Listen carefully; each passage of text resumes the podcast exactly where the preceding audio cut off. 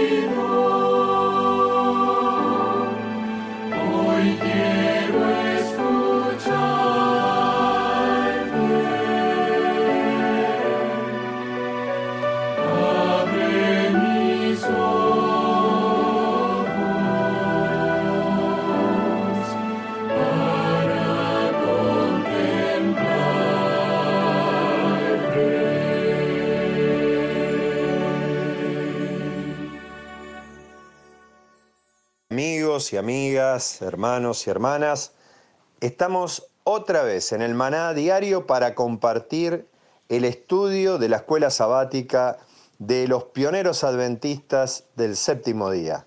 En este caso, la lección 1 nos lleva a la región de Galilea.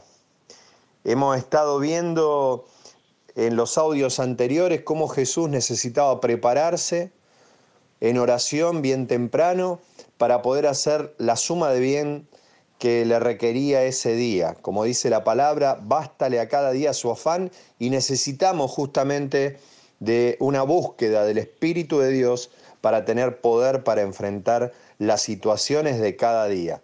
Qué bendición si tomamos el estudio de la escuela sabática como uno de los elementos para ir a Cristo, para ir a la palabra. Como dije en anterior audio, santifícalos en tu verdad tu palabra es verdad. Juan 17, 17. No solo de pan vivir al hombre, sino de toda palabra que sale de la boca de Dios. Eso también está en Mateo capítulo 4, del 1 en adelante. Y quisiéramos poner un texto más sobre el beneficio de la palabra de Dios está en Josué, y vamos a leerlo antes de ir al estudio de hoy, a un texto muy conocido. Es más, hay coritos que justamente nos ayudan a recordar esta palabra poderosa de Dios que dice lo siguiente. Mira que te mando que te esfuerces y seas valiente, no temas ni desmayes, porque Jehová tu Dios estará contigo en donde quiera que vayas. Así que hermanos, ustedes preguntarán, ¿qué tiene que ver esto con la palabra? Es que el contexto bíblico nos dice lo siguiente. En el versículo anterior dice, nunca se aparte de ti o de tu boca este libro de la ley, sino que de día y de noche meditarás en él, para que guardes y hagas conforme a lo que está escrito, porque entonces harás prosperar tu camino y todo te saldrá bien. Y en ese contexto y no en otro, la aplicación principal para vos y para mí es, mira que te mando, como dice la canción, esa alabanza, mira que te mando que te esfuerces y que seas valiente y que seas valiente. ¿Por qué?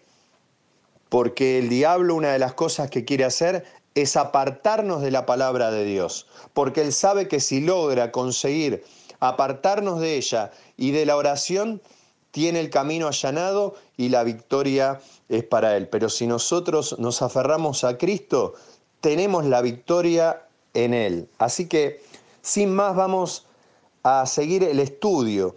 Les dije hace un rato el poder de la oración.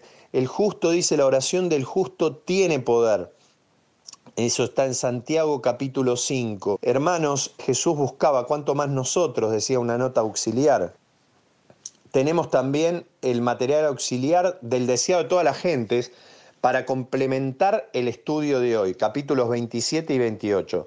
Luego la escritura nos enseñaba que Jesús ya tenía su fama y venían todos a buscarle pero él necesitaba no solamente hacer milagros en un lugar, sino ir a otras ciudades vecinas, porque todos necesitan conocer la palabra. Allí comentábamos que leyendo el contexto, Jesús dijo esto porque ya había hecho cantidad de milagros y él necesitaba que otros lugares vecinos también se beneficiasen de su presencia. Eso nos deja una gran lección marcábamos en el día de ayer justamente, de que nosotros no tenemos que aferrarnos o afincarnos tan solamente en un lugar, sino que debemos ser luz para las naciones. Y comenzamos con un milagro precioso, particular, que se nombra, que es la curación de un leproso. La lepra es símbolo del pecado y del deseo misericordioso de Dios de sanar a las personas por medio de Cristo, en un toque de misericordia y amor él sanó al leproso que quería ser limpio, porque al que quiere se le va a dar. Por eso la palabra de Dios dice, al que cree, y el que cree es porque quiere, el que cree es porque confía en lo que Dios puede hacer por él, no lo que yo puedo hacer por mí mismo. La lepra era incurable tal como el pecado, la única solución se llama Jesucristo. Y a ese hombre se le encargó algo y sí ya comenzamos entonces la continuación de las preguntas anteriores, que está en la número 5. ¿Qué se le encargó al hombre a quien Jesús había sanado? ¿Qué, ¿Qué, le encargó Jesús? Y eso está en los versículos 43 y 44.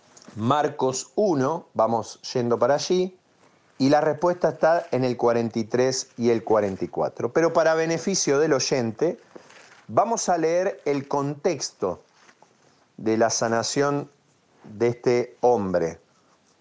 Dice así la palabra de Dios. Vamos a leer desde el 40. Después desembocaremos en los textos claves para hoy.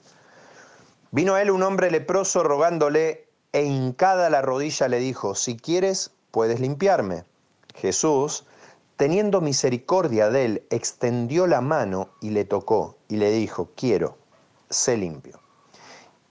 Y así que él hubo hablado al instante, la lepra se fue de aquel y quedó limpio. Versículo 43, que es el que corresponde al día de hoy.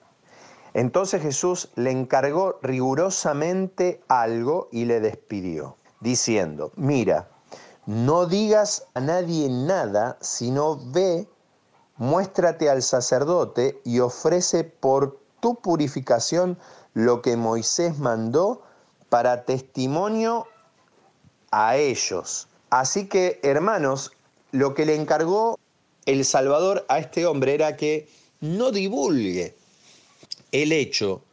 A otros le dijo que le querían seguir, ve y cuenta las grandes maravillas que Dios ha hecho en tu vida.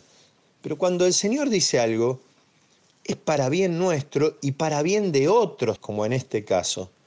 ¿Por qué? Después vamos a ver las consecuencias de desobedecer, por más que él tenía la alegría, el gozo de la sanidad, lo que es no confiar en su palabra.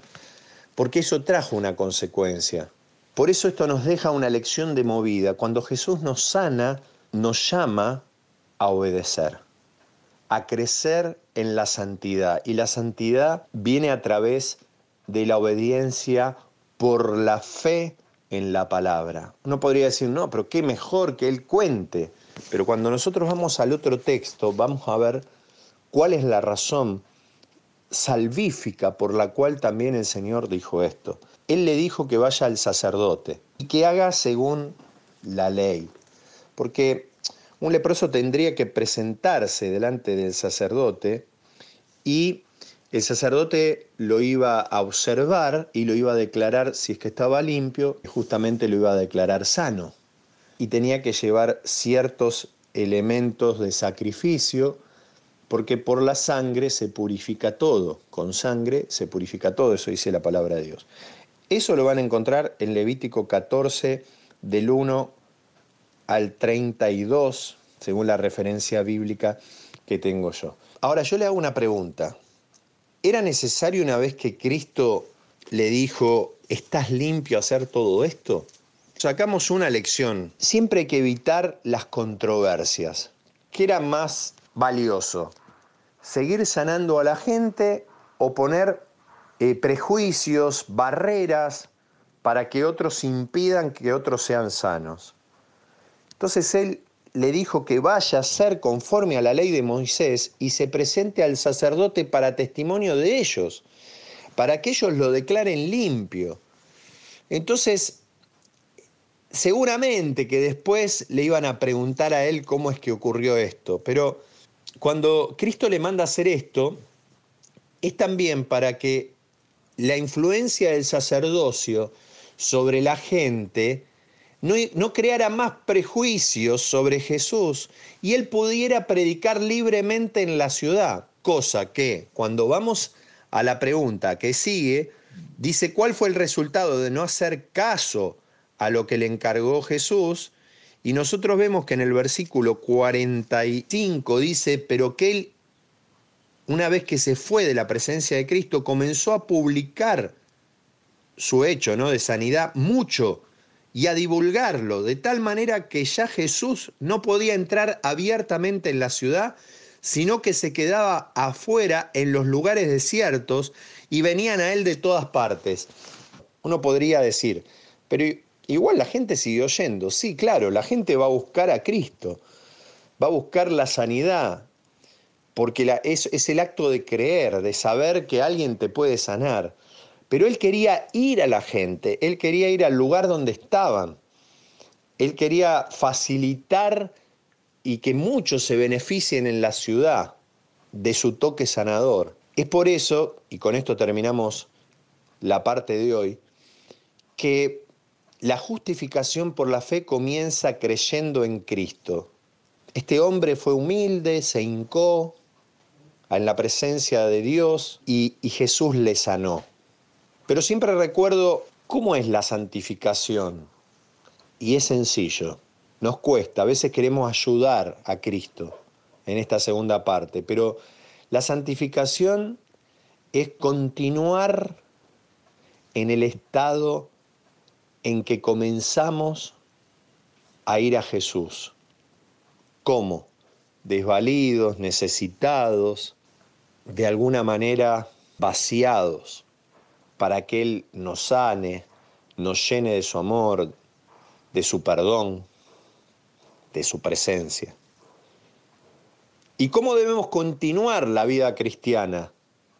Obedeciendo a Cristo tal como fue al principio cuando llegué a Él, desvalido, vacío, esperando de Él. Ahora Él me da su espíritu, ahora Él me llena para que yo pueda obedecerle, pero tengo que continuar en ese camino que es entender que el que me sanó quiere lo mejor para mí y si Él me dice algo, aunque yo no lo entienda, debo obedecer porque el dador del bien, todo lo que va a sugerirme, en realidad todo lo que me va a mandar, es un, un acto de amor. La ley de Dios es una ley de amor que beneficia al que la practica.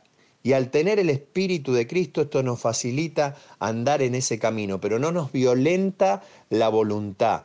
Esa voluntad eh, humana tiene que sujetarse a la voluntad divina y entonces sí aprender a confiar constantemente en el dador de la vida.